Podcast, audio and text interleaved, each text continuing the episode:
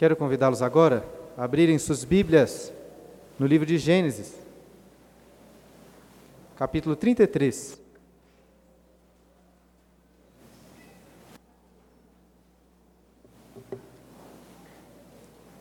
O culto ao Senhor possui diversas partes, momentos importantes. Dentre eles, este momento tão especial em que separamos para juntos meditarmos na palavra de Deus. Para quem está nos visitando, estamos estudando o livro do Gênesis e hoje vamos continuar aí no capítulo 33. Nós já lemos todo este texto durante a liturgia, mas eu quero convidá-los a abrirem novamente, não para que leiamos todo o capítulo novamente agora, mas para que você mantenha sua Bíblia aberta, pois iremos ler novamente cada versículo à medida em que avançarmos essa meditação, e você conseguirá acompanhar muito melhor se mantiver a sua Bíblia aberta, acompanhando o texto. Gênesis capítulo 33.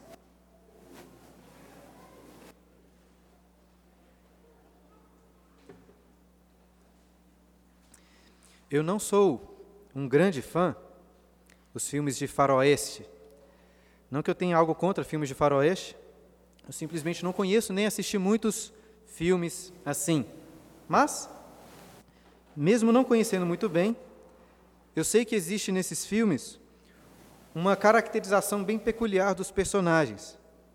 E o que mais se destaca é que aqueles cowboys do bem geralmente usam chapéus brancos, claros, enquanto os bandidos do mal usam chapéus pretos. E recentemente, seguindo a indicação do meu pai, que gosta muito desses filmes, assisti um clássico chamado Era uma Vez no Oeste.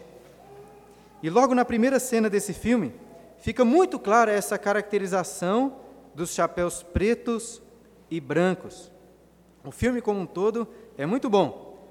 Excelentes atores, Henry Fonda, Charles Bronson, não sei se você já ouviu falar, mas essa primeira cena do filme é sensacional.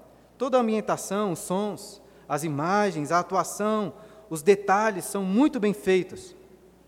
Três homens, bem feios, com chapéus pretos, é claro, chegam a uma estação ferroviária, onde ficam por bastante tempo aguardando pela chegada de alguém.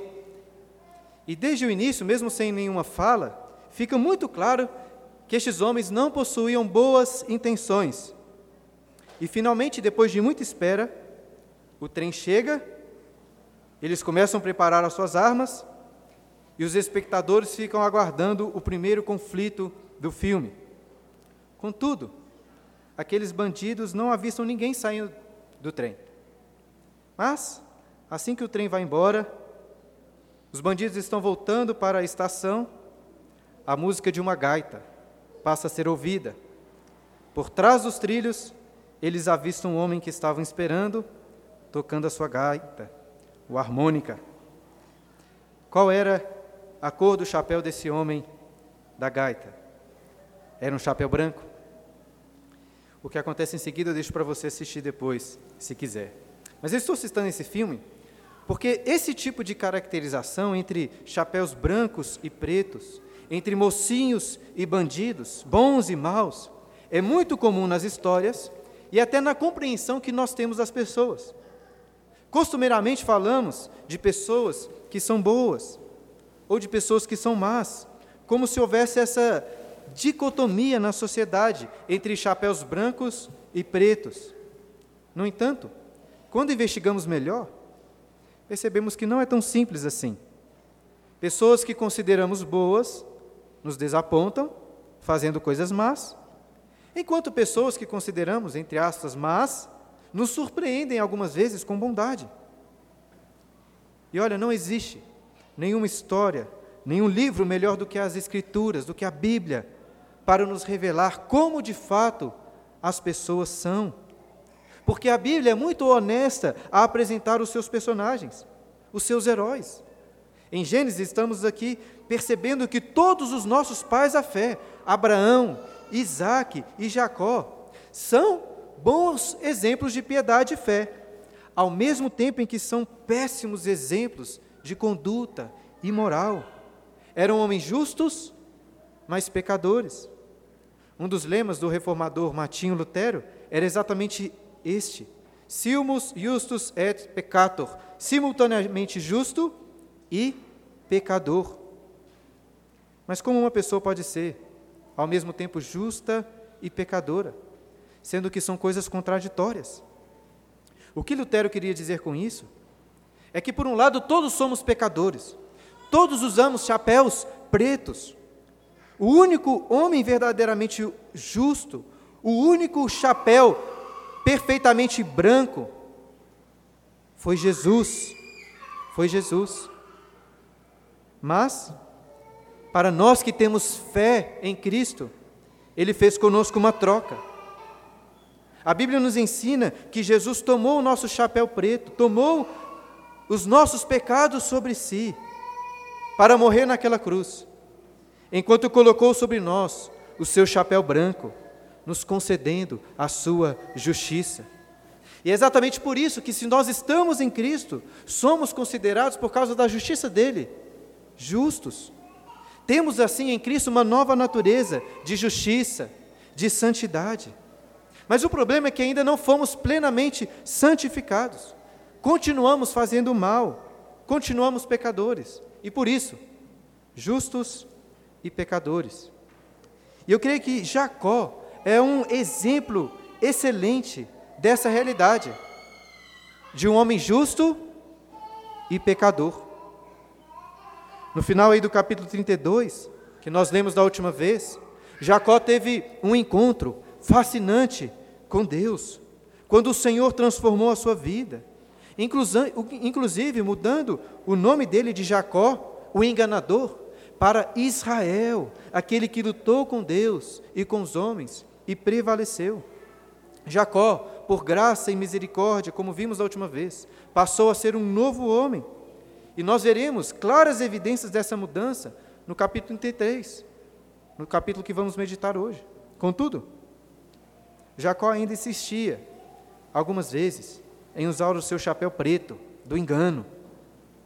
Curiosamente, apesar de ter o seu nome mudado para Israel, se você notar, verá que o livro de Gênesis continuará o chamando muitas vezes de Jacó. Eu não sei se eu posso colocar uma ênfase muito grande nisso, mas parece que é uma evidência do contraste na vida deste homem chamado Israel e Jacó, justo e pecador. De toda forma, eu creio que essa é a realidade que se aplica ao Israel de Deus hoje. Nós, a igreja de Cristo, somos o Israel de Deus. Mas, irmãos, ao mesmo tempo, somos Jacó. E assim, espero que ao continuarmos a meditar nessa história de Jacó e Israel, possamos também aprender melhor sobre a nossa vida com Deus, para sermos por Ele santificados cada dia mais. E o capítulo 33, que você tem aberto, dá sequência à história de Jacó e Israel, dizendo assim, versículo 1, o comecinho do versículo 1. Levantando Jacó os olhos, viu que Esaú se aproximava e com ele quatrocentos homens. Depois de vinte anos, Jacó avista novamente o seu irmão Esaú. Quem nos visita, talvez ainda não saiba, que lá no capítulo 28 de Gênesis, é relatado que Jacó fugiu da sua casa, porque Esaú passou a odiá-lo. Esaú queria matá-lo. Isso porque Jacó havia enganado Esaú e tomado a bênção que o pai queria conceder ao seu irmão, a Esaú. E assim Jacó fugiu, foi para Arã morar com Labão, seu tio. E ali Jacó teve de provar do seu próprio veneno. Por várias vezes foi enganado por Labão, sofreu grandemente. Apesar disso, Deus, Deus o abençoou. Jacó se casou, teve muitos filhos, se enriqueceu grandemente e agora estava voltando para casa, estava voltando para a terra prometida. O problema é que para voltar, Jacó teria que lidar novamente com Esaú, que estava vendo, vindo, como acabamos de ler, com com 400 homens ao seu encontro. Jacó claramente tinha receio que Esaú estava vindo para atacá-lo. E é por isso que ele toma algumas precauções, como vemos na sequência do texto. Olha aí continuação do versículo 1. Então, passou os filhos a Lia, a Raquel e as duas servas. Pôs as servas e seus filhos à frente, Lia e seus filhos atrás deles, e Raquel e José por últimos. Creio que o plano de Jacó aqui é semelhante ao plano de dividir os bandos no capítulo anterior. Veja, se Esaú viesse para atacá-los, quem ficasse por último na fila teria mais chance de fugir. De tal forma que Jacó que divide a sua família, colocando quem por último? Colocando aqueles que ele preferia, aqueles que ele mais amava por último. Primeiro foram as servas, Bila, Zilpa com seus filhos, depois Lia e os seus filhos, e por fim, Raquel, a quem Jacó amava, e José, o seu filho favorito, como ficará evidente nos próximos capítulos. Mas irmãos, esse favoritismo de Jacó, essa preferência por Raquel e José, é claramente errada, prejudicial. Você deve se lembrar que o conflito entre Jacó e Esaú tinha desde o início a ver com essa preferência que Isaac, o pai de Jacó, dava para Esaú, enquanto Rebeca preferia Jacó. Nós vimos também que o, favoritismo de Jacó por Raquel produziu intensos conflitos entre as esposas.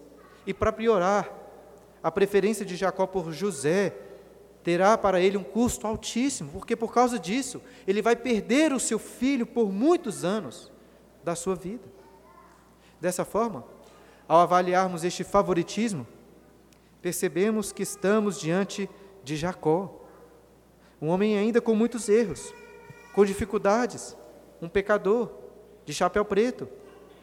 Contudo, estamos também diante de Israel, aquele que foi transformado por Deus.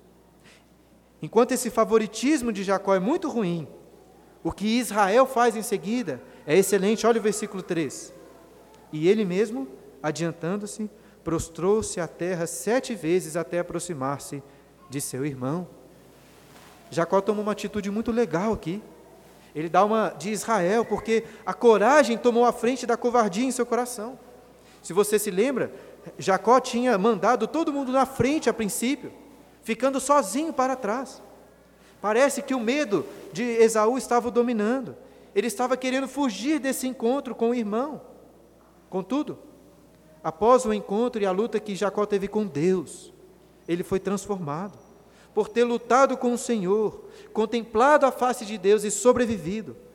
Agora Jacó poderia enfrentar seu irmão Esaú sem nenhum medo. E é por isso que, ao invés de ficar para trás, o versículo 3 que lemos diz que ele se adiantou, ele passou todo mundo, e ainda que estivesse mancando por causa da luta, foi até Esaú, se prostrou sete vezes em humilhação e arrependimento. Então, versículo 4: Então Esaú correu-lhe ao encontro e o abraçou, arrojou-se-lhe ao pescoço e o beijou, e choraram. Essa aqui daria uma bela cena de filme. Após Jacó ter se curvado sete vezes, enquanto caminhava na direção de Esaú, Esaú veio correndo ao seu encontro. Imagine só o que deve ter passado pela mente de Jacó quando Esaú veio correndo. Será que Jacó pensou: chegou minha hora, Esaú vai me matar. Será que Esaú guardou rancor, ira por 20 anos e agora finalmente irá se vingar do seu irmão? Não. Nós lemos que Esaú abraçou Jacó, apertou firme, o seu pescoço e o beijou. Então ambos choraram. Imaginem só essa cena: dois marmanjos barbudos, abraçados e chorando. É uma belíssima cena de reconciliação. Parece até que o Senhor Jesus faz alguma referência a essa cena quando conta a parábola do filho pródigo e diz que o pai, quando avistou o filho, correu ao seu encontro, o abraçou e o beijou. Uma bela cena de reconciliação. Há dois domingos, nós meditamos sobre essa reconciliação entre Jacó e Esaú, quando estudamos o capítulo 32, e passamos rapidamente por esses quatro primeiros versículos que lemos do capítulo 33. E aprendemos aqui em princípios muito importantes sobre a reconciliação. Se você não ouviu esse sermão, não se lembra, quero encorajá-lo a ouvir novamente. Muito importante para a vida da igreja. Eu não vou repetir aqui todos os princípios, até porque eu não gosto muito de repetições nos sermões. Exatamente por isso, não sei se vocês já perceberam, mas é por isso que eu não gasto tanto tempo sempre recapitulando tudo o que nós já aprendemos. Puxando aqui uma rápida nota de rodapé, eu sei que muitos pregadores preferem fazer isso, gastar um bom tempo com recapitulações, com o objetivo da igreja absorver melhor o ensino. Mas esse não é o meu caso. Estou aberto a mudar de ideia, caso alguém queira me convencer a fazer diferente. Mas, apesar dessa sequência do texto, eu prefiro que cada sermão seja um sermão completo, sem tanta dependência assim dos outros.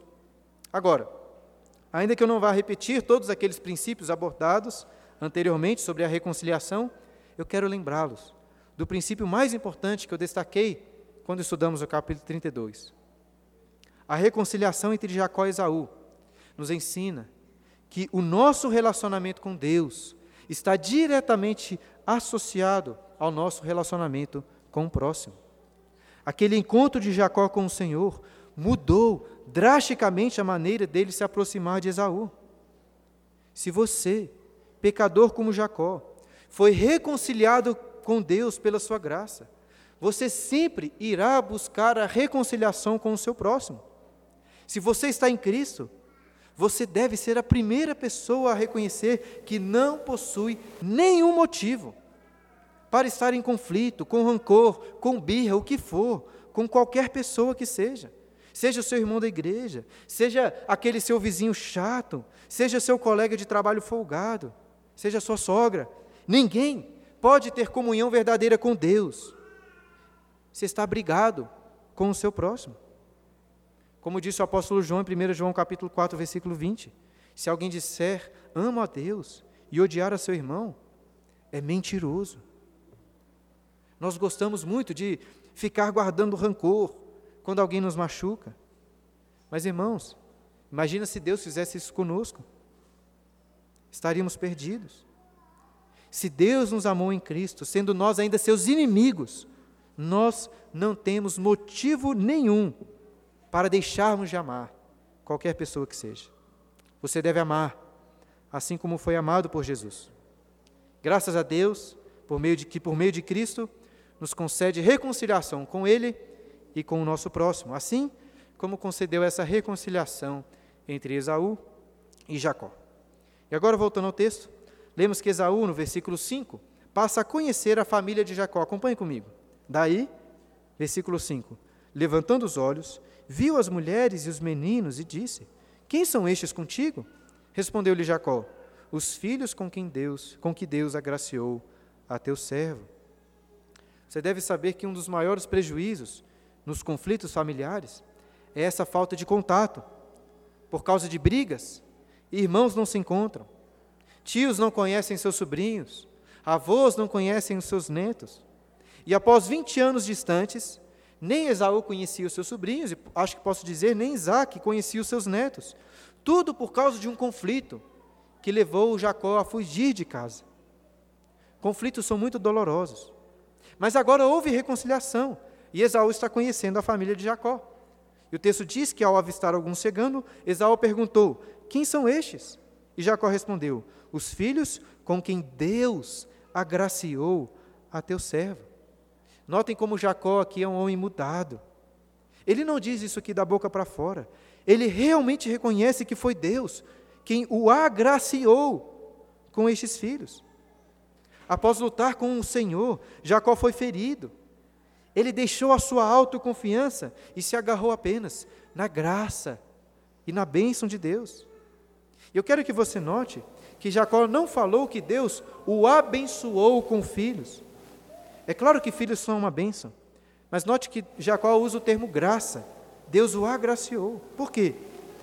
Porque isso reforça que Jacó não não é, reconhece aqui que foi por causa do seu esforço. Ele não acha que merecia nada disso, mas foi Deus, pela sua graça imerecida, que abençoou Jacó com essa família. E o texto continua dizendo, versículo 6: Então se aproximaram as servas, ela e seus filhos, e se prostraram. Chegaram também Lia e seus filhos e se prostraram. Por último, chegaram José e Raquel e se prostraram.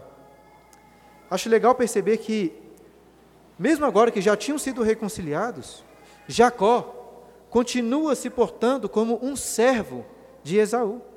Toda a sua família chega naquela ordem assim como e assim como Jacó fez antes, as suas mulheres, os seus filhos se prostram perante Esaú em humilhação, em submissão.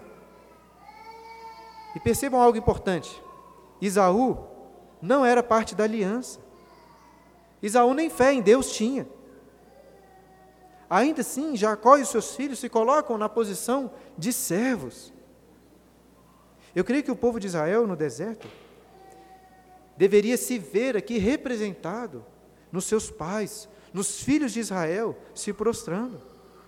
Esaú era pai dos Edomitas, um povo pagão. Mas ainda assim, os filhos de Israel se prostram como servos. E eu acho que isso ilustra algo muito importante. Ilustra o fato de que Deus não elegeu o povo de Israel para que eles fossem os senhores da terra, subjugando todos os outros povos.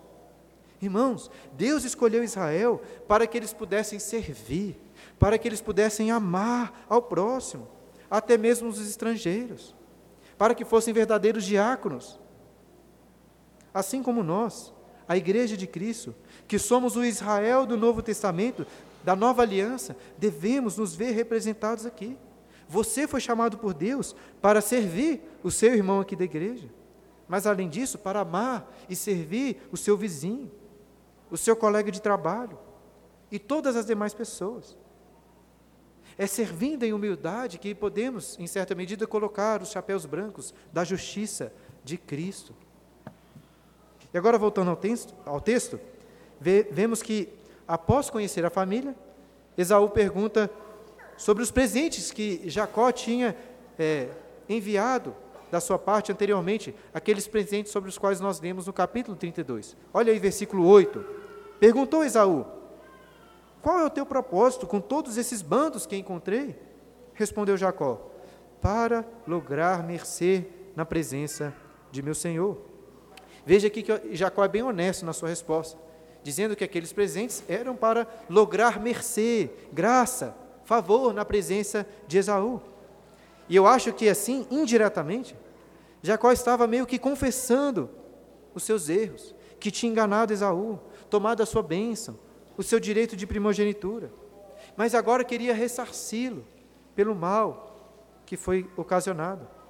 E Esaú responde, versículo 9: então disse Esaú: Eu tenho muitos bens, meu irmão, guarda o que tens.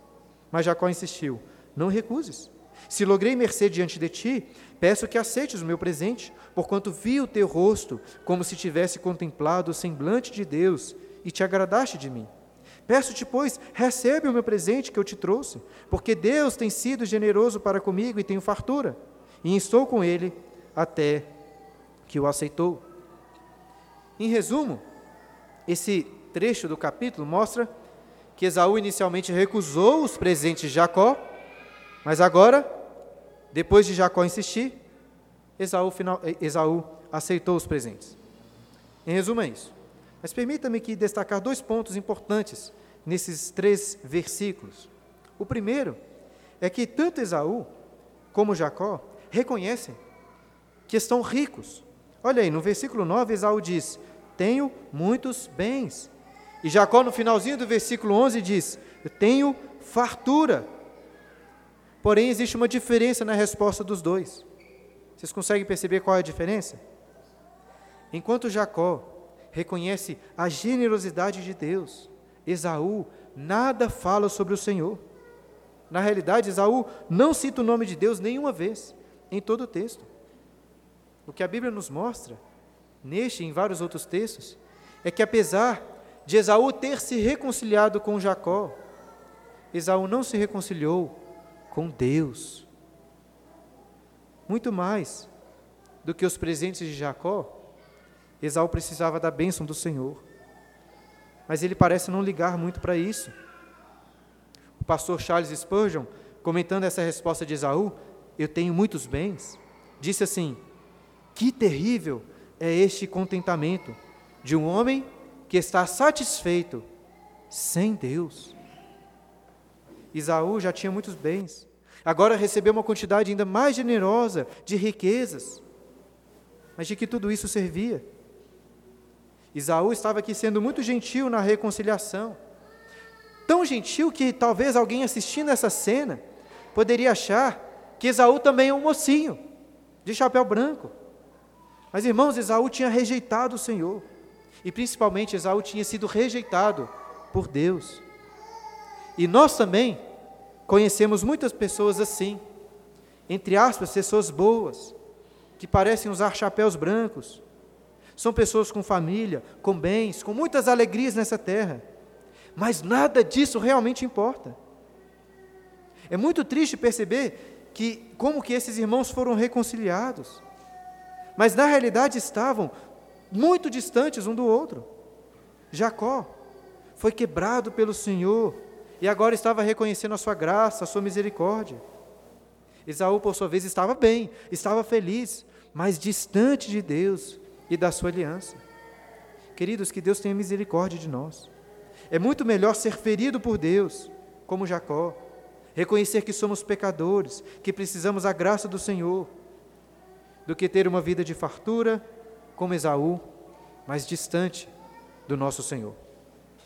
E o segundo ponto que eu gostaria de destacar nesses versículos é a insistência de Jacó aí no versículo 10.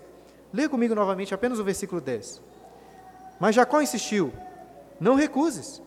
Se logrei mercê diante de ti, peço-te que aceites o meu presente, porquanto vi o teu rosto como se tivesse contemplado o semblante de Deus e te agradaste de mim. Apesar de Esaú ser um ímpio, Jacó contemplou o rosto dele, contemplou no rosto de Esaú o próprio rosto de Deus. Como assim? O que, que o que, que isso quer dizer? E aqui precisamos nos lembrar do que Jacó disse no finalzinho do capítulo anterior, capítulo 32, versículo 31, quando ele chamou aquele lugar onde lutou com, com o Senhor de Peniel, que significa a face de Deus, e disse: Vi a Deus face a face e a minha vida foi salva. Ou seja, Jacó está aqui claramente relacionando este encontro com Esaú com o encontro anterior que ele teve com Deus. Assim como Jacó viu Deus face a face, o Deus que tinha todos os motivos para puni-lo, mas Jacó foi salvo.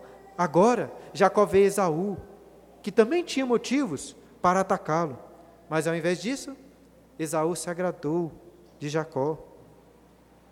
E quando Jacó fala que viu no rosto de Esaú o semblante de Deus, o que ele está fazendo, em outras palavras, é reconhecendo o favor do Senhor em tudo isso. Veja, assim como Deus agraciou Jacó com filhos, assim como Deus agraciou Jacó com bens, assim como Deus agraciou Jacó com a reconciliação com seu irmão, Jacó tem, Jacó tem sido recebido bênçãos e mais bênçãos da parte de Deus. Jacó é um homem muito agraciado pelo Senhor. E agora ele está reconhecendo isso. A graça de Deus, imerecida. E é isso que nós também devemos fazer. Sempre dando graças ao Senhor por tantas e tantas bênçãos. E voltando à narrativa, veremos agora que Esaú parecia realmente feliz em ter se encontrado com Jacó. Tão feliz que não queria deixá-lo mas continuar caminhando junto. Jacó, porém, não gosta muito dessa ideia, pelo menos não parece gostar. Olha o versículo 12. Disse Esaú: Partamos e caminhemos, eu seguirei junto de ti. Porém, Jacó lhe disse: Meu senhor sabe que estes meninos são tenros, e tenho comigo ovelhas e vacas de leite.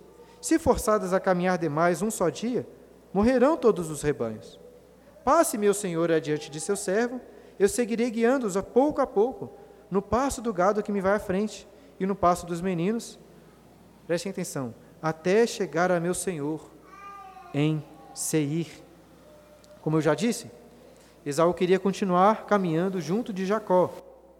Contudo, Jacó diz aqui que a sua família, os seus rebanhos, não conseguiriam acompanhar o passo de Esaú e dos seus 400 homens. E até aí a resposta de Jacó faz muito sentido. Realmente, seria muito difícil acompanhar o passo desses 400 homens. No entanto, Jacó diz alguma coisa muito estranha no final do versículo 14. Ele diz: olhe novamente, versículo 14: Eu seguirei guiando-os pouco a pouco, no passo do gado que me vai à frente e no passo dos meninos, olha só, até chegar a meu senhor em Seir. Pergunta: Jacó estava indo para Seir? Não estava. Jacó estava voltando para a terra prometida. Talvez você não saiba disso, mas Seir era um território de Edom. Além disso, avance um pouco, olhe novamente, olha aí para o versículo 17, rapidamente. Assim que eles se separaram, para onde que Jacó foi, segundo o versículo 17? Para Seir? Encontrar o seu irmão? Não. O texto diz que ele foi para Sucote. É, é difícil saber com precisão a localização dessas cidades, mas se você olhar alguns mapas daquela região, naquele período, perceberá que Sucote ficava em um, lado oposto a Seir. Ou seja, assim que Esaú sumiu no horizonte, Jacó viu a sua chance de ir para o outro lado e se afastar de Esaú. Eu até acho que Jacó estava certo em não querer seguir com seu irmão para Seir. Deus havia dito para Jacó voltar à terra prometida. Contudo, ele estava errado na maneira pela qual rejeitou a proposta de Esaú.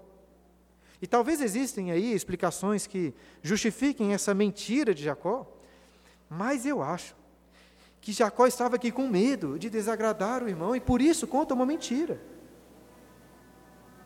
Parece que Jacó estava colocando o chapéu preto, voltando a ser aquele enganador que temia os homens, sem muita fé em Deus. E Jacó parecia mesmo não confiar em Esaú. Uma coisa que fica mais evidente ainda nos próximos versículos. Olha, versículo 15 e 16. Respondeu Esaú: Então permite que eu deixe contigo da gente que está comigo. Disse Jacó: Para quê? Basta que eu alcance mercê aos olhos de meu senhor. Assim voltou Esaú aquele dia a Seir, pelo caminho por onde viera. Esaú insiste em deixar pelo menos alguns homens com Jacó. Mas ele rejeita, não queria. E acabam finalmente se separando mais uma vez. Veja, novamente eu ressalto que eu não acho que Jacó estava errado em se separar de Esaú. Esaú não temia a Deus. E o Senhor não queria que o seu povo vivesse em comunidade com pagãos. É como Jacó disse antes, eles andavam em passos diferentes. Não, não só no sentido físico, eles tinham caminhos espirituais muito distintos. Isso era verdade também sobre o povo de Israel, e é verdade sobre a igreja hoje. Não que seja errado convivermos com pessoas que não são cristãs, de trabalharmos com ela, com elas, termos amizades. Contudo, a verdadeira comunhão temos apenas com aqueles que não são nossos irmãos em Cristo. É por isso que fazem parte da igreja apenas aqueles que estão em Cristo. Não cristãos são muito bem-vindos nos cultos da igreja, mas eles não fazem parte da igreja.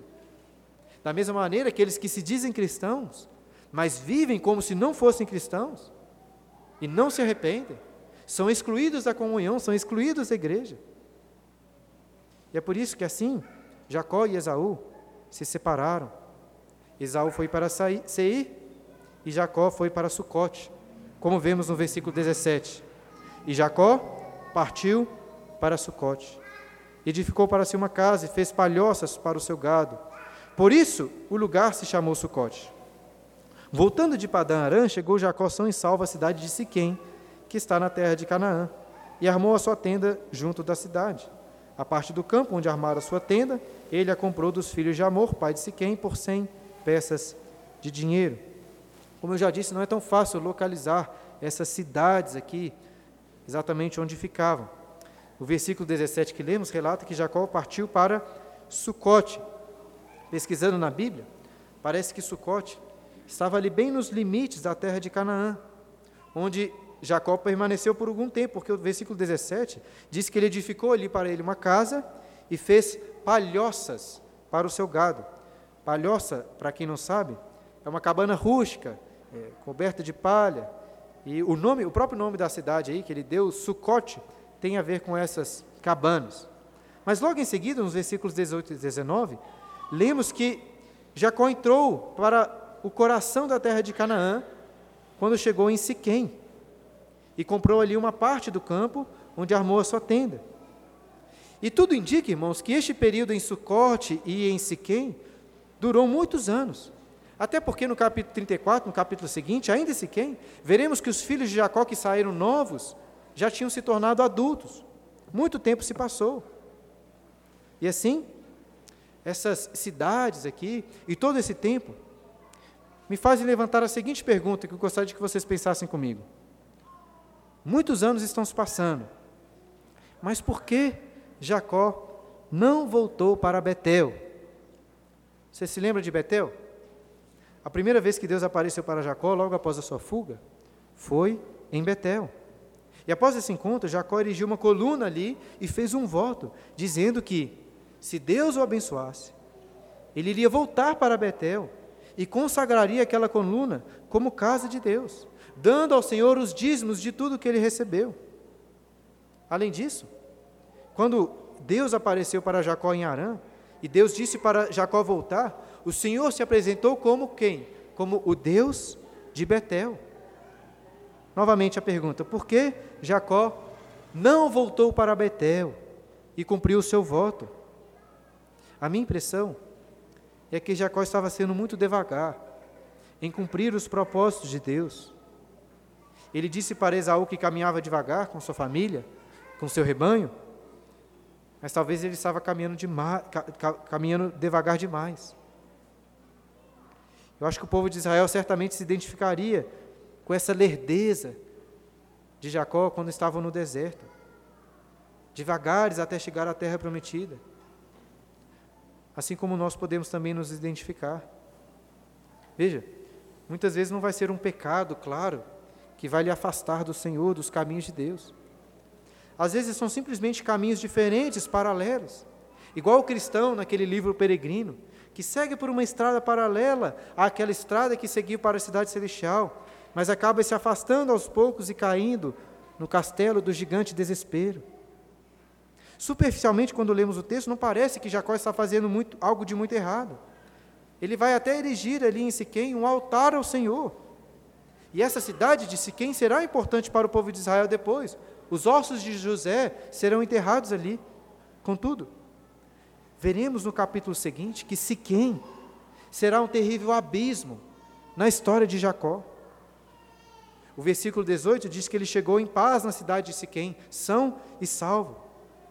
Mas não é paz que ele encontrará no capítulo 34, quando a sua filha será abusada e Jacó não fará nada a respeito. Além disso, você puder, passe um pouco a página aí, até o início do capítulo 35. Olha o que o capítulo 35 diz. Muitas pessoas não se lembram dessa parte da história de Jacó. O texto diz, capítulo 35. Disse Deus a Jacó: Levanta-te, sobe a Betel e habita ali. Faze ali um altar ao Deus que te apareceu quando fugias da presença de Esaú, teu irmão.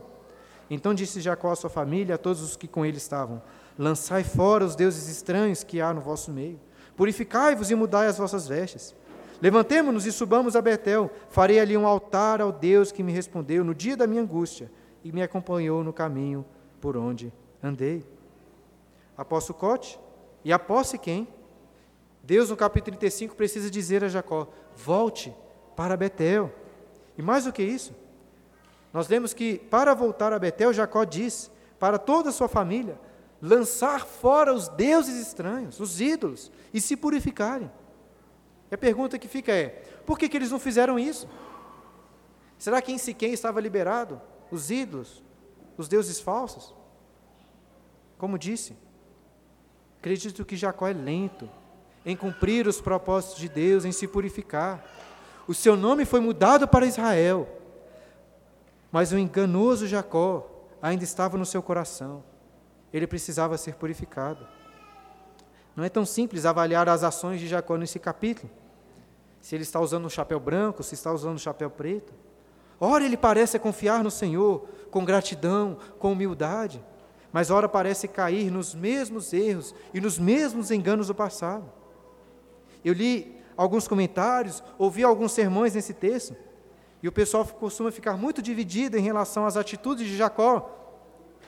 Mas eu acho que a gente não precisa ficar quebrando muita cabeça aqui, porque Jacó é exatamente como nós somos.